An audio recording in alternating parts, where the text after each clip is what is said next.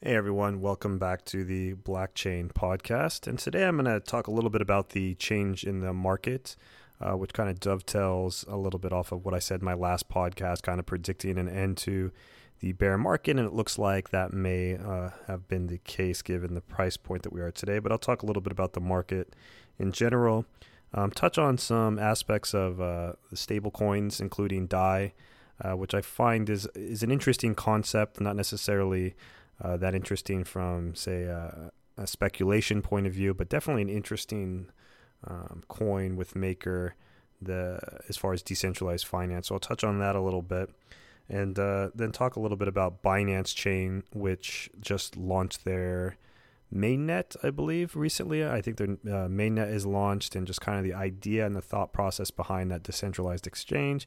It's not the first de- decentralized exchange uh, that's been out there, but um, it is Binance and it does present some kind of interesting aspects overall.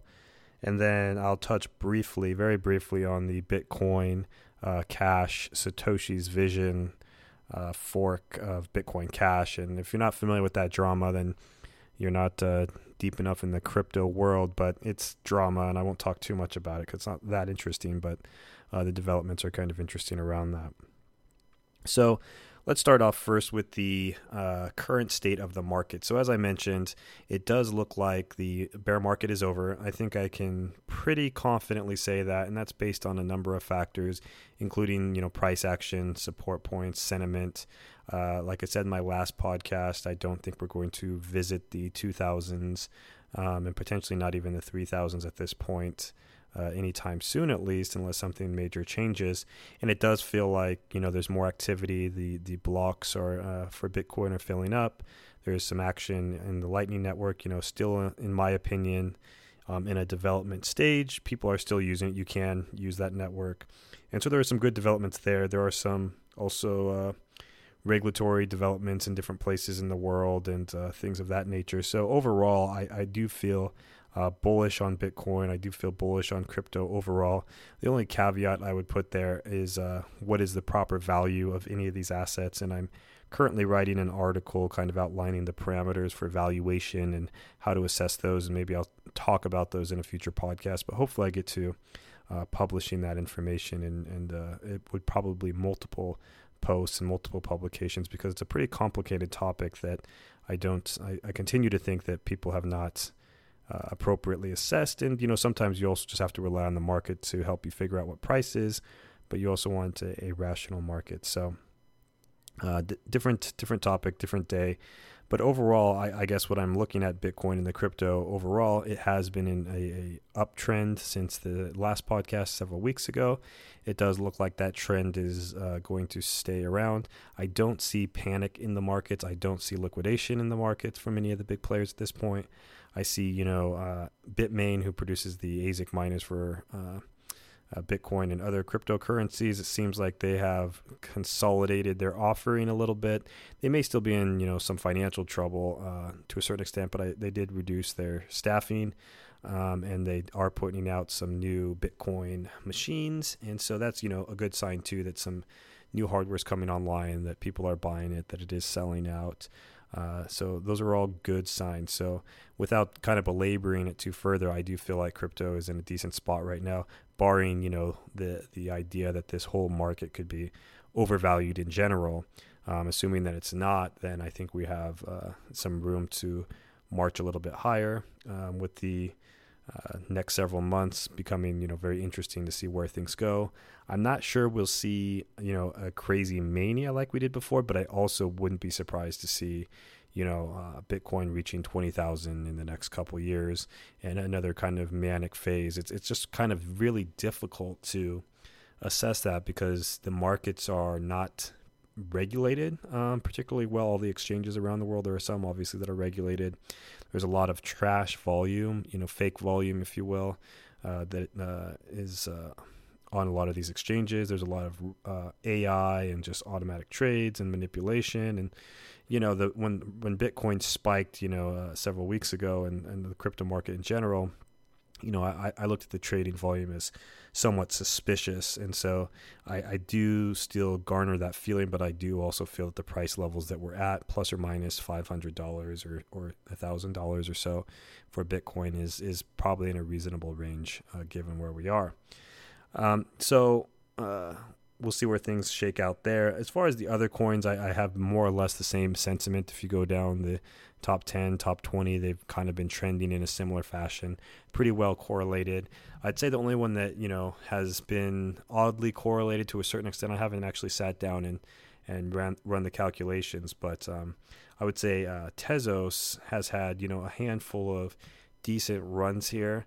Uh, there was an announcement uh, with about Coinbase and their custody service and their staking service that uh, uh they'll do for um, Tezos, and that gave it a run from somewhere around 40 cents to, you know, 80 cents or a dollar or so.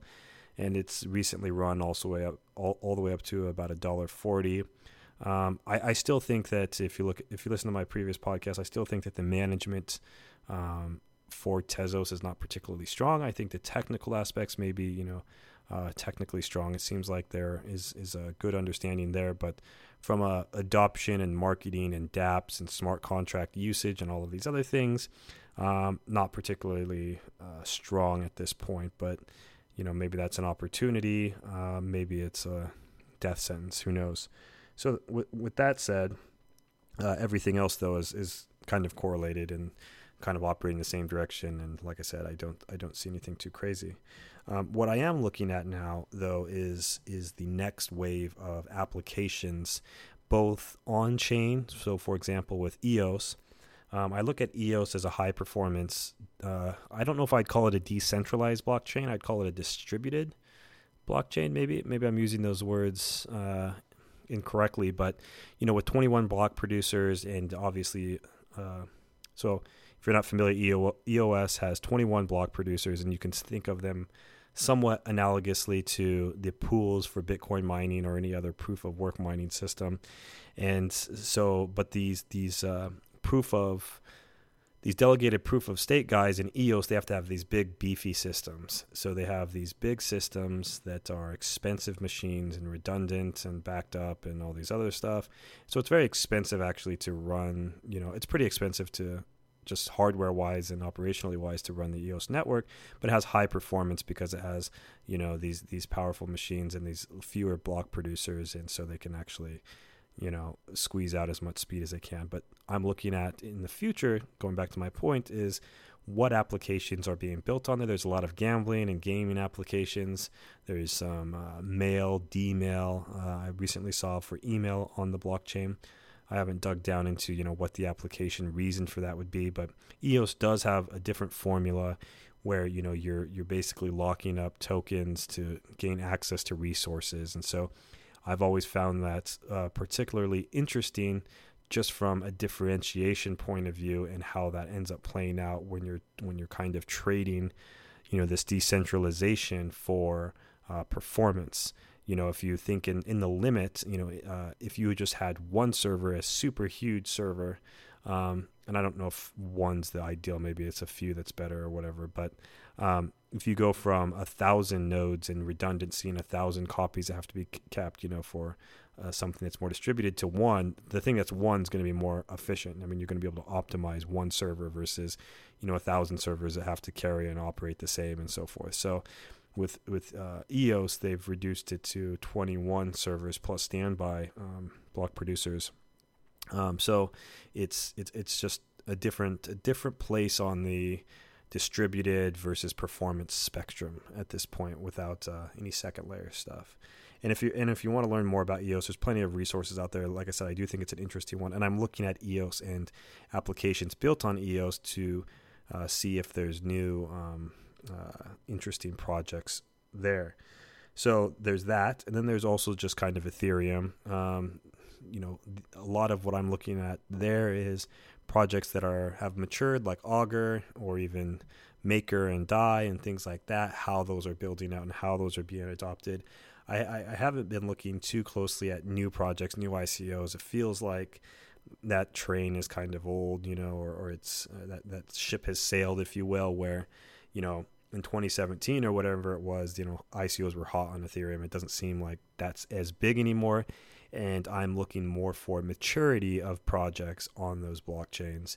Um, and then also in tandem with that, the stability of Ethereum and this switch to proof of stake someday, whenever they decide to do that, and how that shakes out, and how the second layer and sharding and things like that shake out. So, there, in my opinion, you know, Ethereum has some serious scalability issues, especially when you try and you're trying to maintain decentralization. And so, uh, as far as a lot of the projects I'm looking at, I I, I, I look at Ethereum as, you know, pretty. Uh, I don't want to use the word experimental and offend people, but you know, I think the jury's still out on where Ethereum Ethereum ends up at the end of the day, and and, and how its uh, competitors. Um, um, kind of uh, compete with it and, in what aspects. So uh, that's how I kind of feel there. So, but I am looking at the maturity of projects on there. But my worry with some of those is, you know, the stability of Ethereum and the price, and also stability of the network as there's these transitions happening, and also just the scalability and uh, uh, what happens during the transition, then all the projects that are built on top of it you know other projects would be things like bat and things like that the basic attention token. So looking at that ecosystem uh, pretty closely nowadays but again at the maturity level.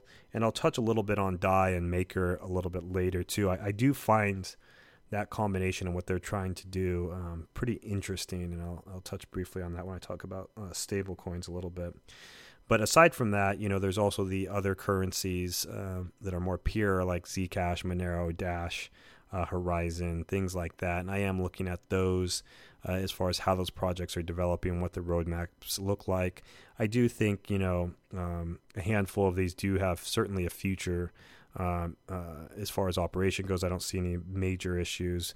I do see, see some incremental uh, development, but I think it's just going to be an adoption, a global adoption thing that happens over time, and we'll see where everything shakes out for you know things that are more tailored towards currencies. I do think we're going to be in a multi cryptocurrency world. I don't believe that Bitcoin is going to rule them all. Uh, it, will definitely be, I feel, a very foundational coin. I think it is already today currently being viewed as somewhat as the quote unquote the gold standard.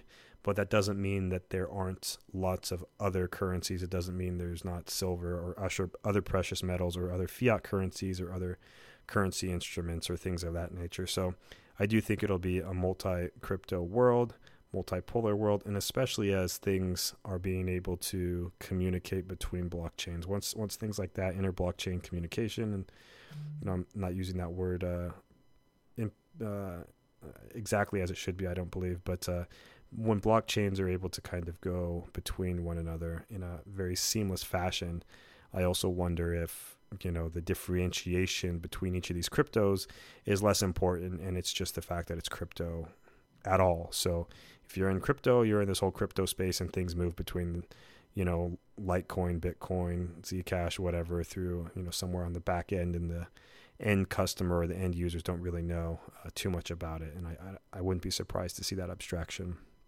So not too much action there uh, but as i was alluding to before with stable coins they're typically pretty boring. Um, you have, you know, t- uh, usually the model is someone says I have a whole bunch of a billion dollars in cash and I have a billion tokens and they're, you know, the, each token's backed one to one uh, and there's some stabilization mechanism, et cetera, et cetera.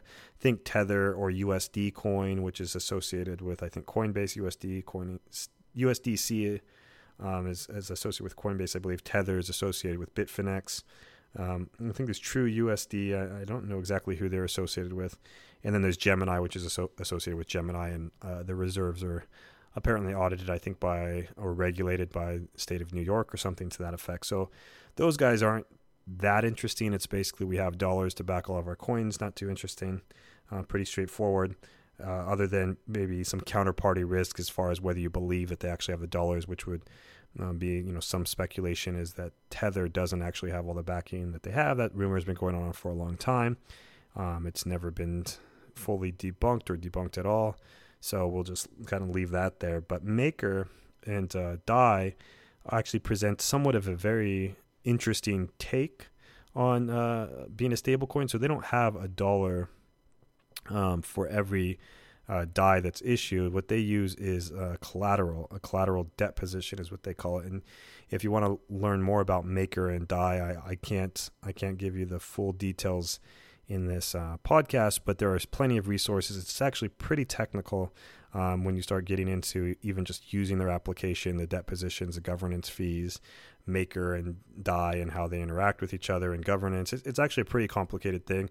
I'm not sure I'll get around to writing about it, but maybe at some point I'll. Uh, generate a podcast specifically for that and kind of the ideas behind it.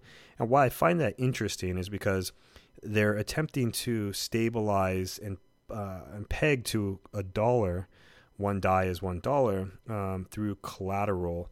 Uh, currently, it's a single collateral system where people will put up Ethereum as collateral. Usually, I think at this point it's like 150% collateral. And you know, if the price of Ethereum drops or other things happen, you can get like margin calls and things like that. Um, so what's interesting about it is, um, and and I and I read this somewhere where it's it's this concept of um, and probably broader crypto is probably the same concept, but it's this concept of decentralized finance. And and and to me, Maker and DAI feel like, in a way, you know, central banking uh, to a certain extent. And I'm not saying that in a typical, you know, well, I shouldn't say typical negative light, but I'm not saying that in a negative light. I'm saying that, you know, the the maker and the DAI and you know the people involved they're all trying to be incentivized to peg um, DAI to about a dollar you know to be stable. And it, that has some dependency on or does have dependency on you know the value of ethereum and, and the collateral that uh, is being is backing uh, the system.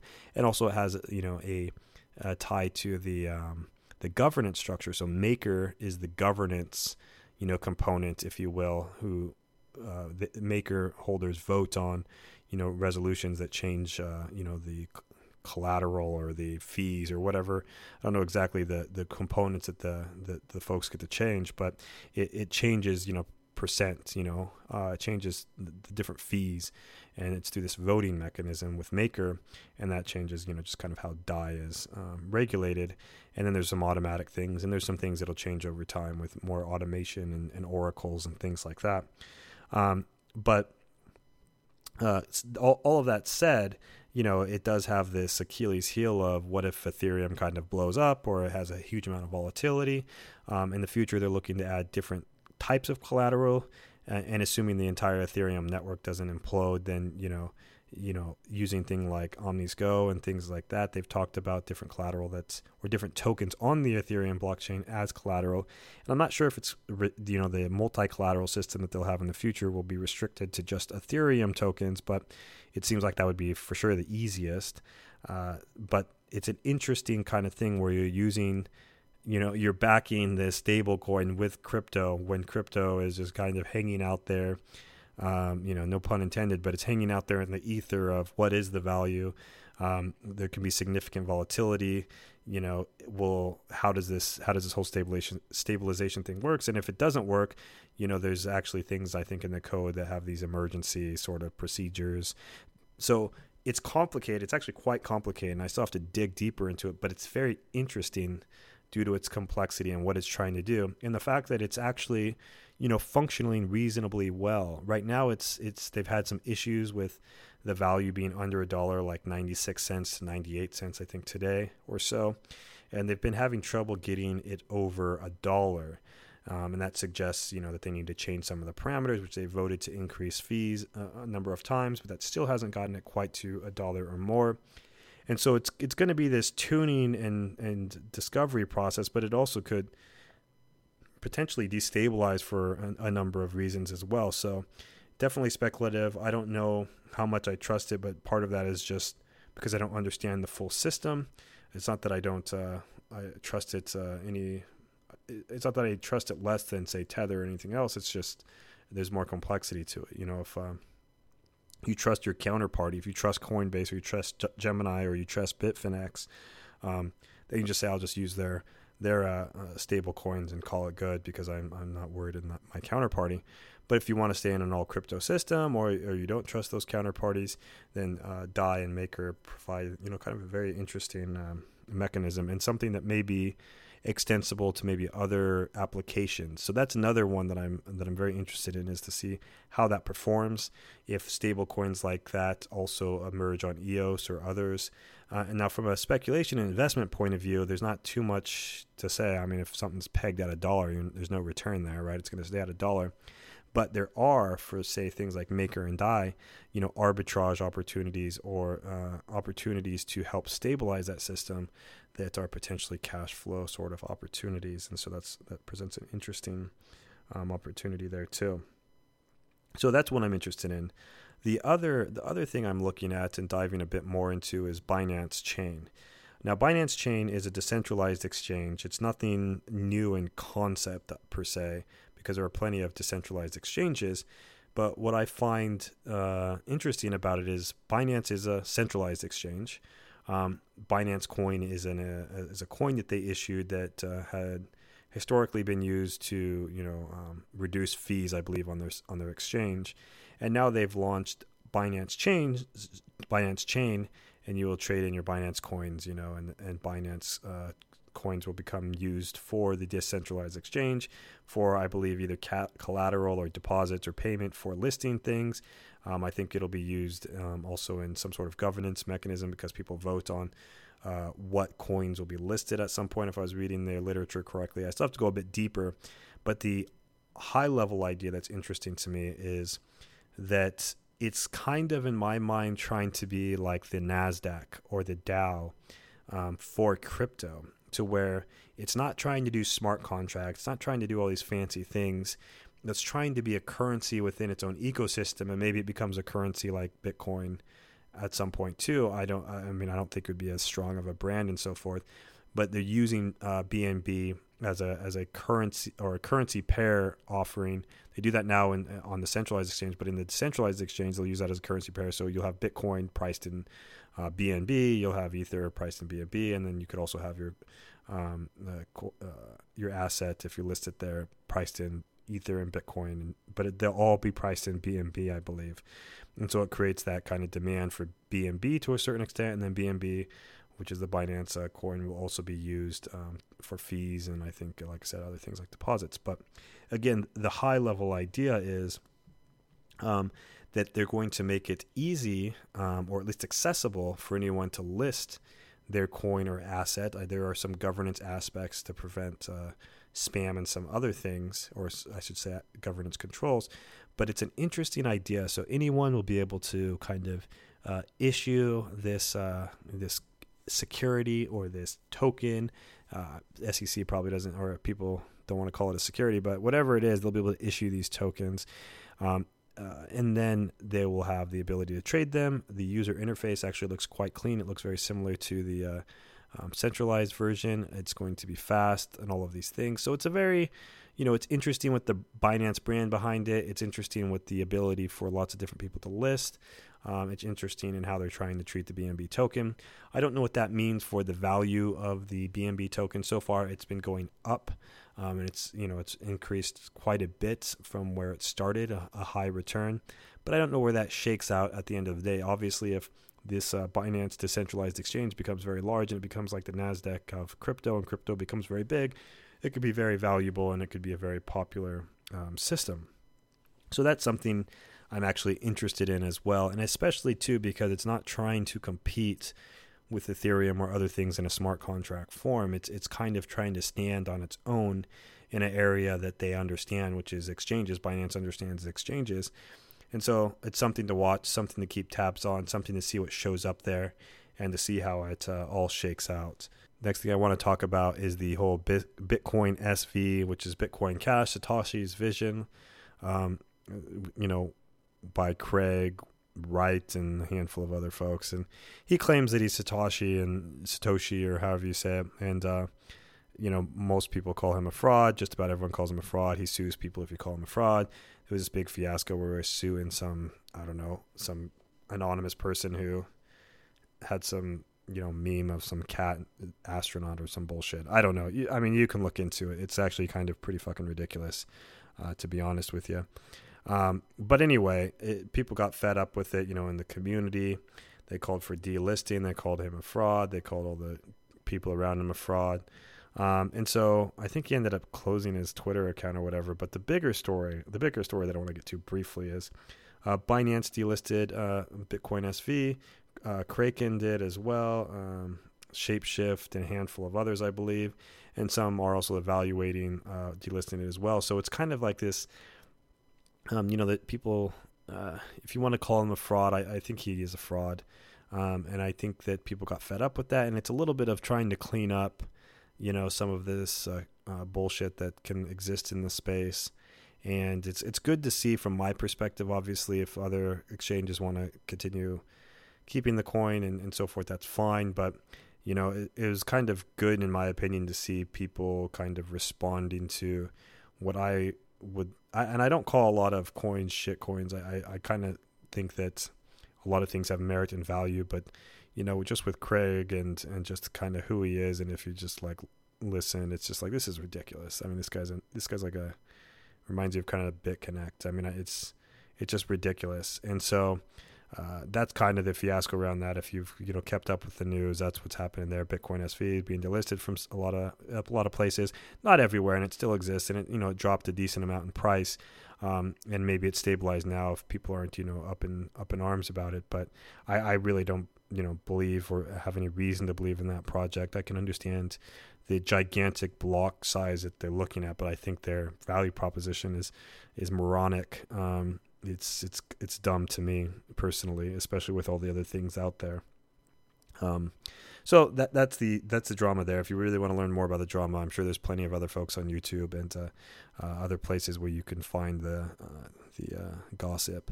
But that's that's good to see, from my opinion. Um, in the future, uh, I, will I'll kind of uh, continue providing you know these kind of market updates a bit. Uh, I'll also be digging into all the things that I mentioned. There are interesting things happening all over. Uh, for me, I'm most interested in kind of the financial technology, kind of how things are enabled, new capabilities, but also financial return and ROI and cash flow and things like that. And maybe uh, in, in, the near future, I'll take another look at. Uh, uh, proof of stake sort of uh, cash flow systems, where proof of stake is a big um, movement right now for a lot of uh, networks. Um, delegated proof of stake with EOS. Tezos has like uh, they call it liquid proof of stake. Cardano has proof of stake. Ethereum shifting to proof of stake. Um, there's a lot of debate about that, about the technical and the uh, issues with proof, proof of stake. I also have some philosophical issues with that. But all of that aside, um, making money is always nice, or, or cash flow is always nice, and, and proof of stake systems typically, uh, almost always uh, that I can think of off the top of my head have a cash flow component to it. And so I'll talk about that uh, maybe in the next podcast or in, or in the near term. Um, so with that said, uh, I'll close out this podcast. Remember to check out the website at blockchain.co. Um, uh, for any new uh, podcasts or articles. Uh, the podcast is also on SoundCloud and also iTunes. So if you use an iPhone or Apple, um, you can just uh, subscribe to it there at Blockchain Podcast.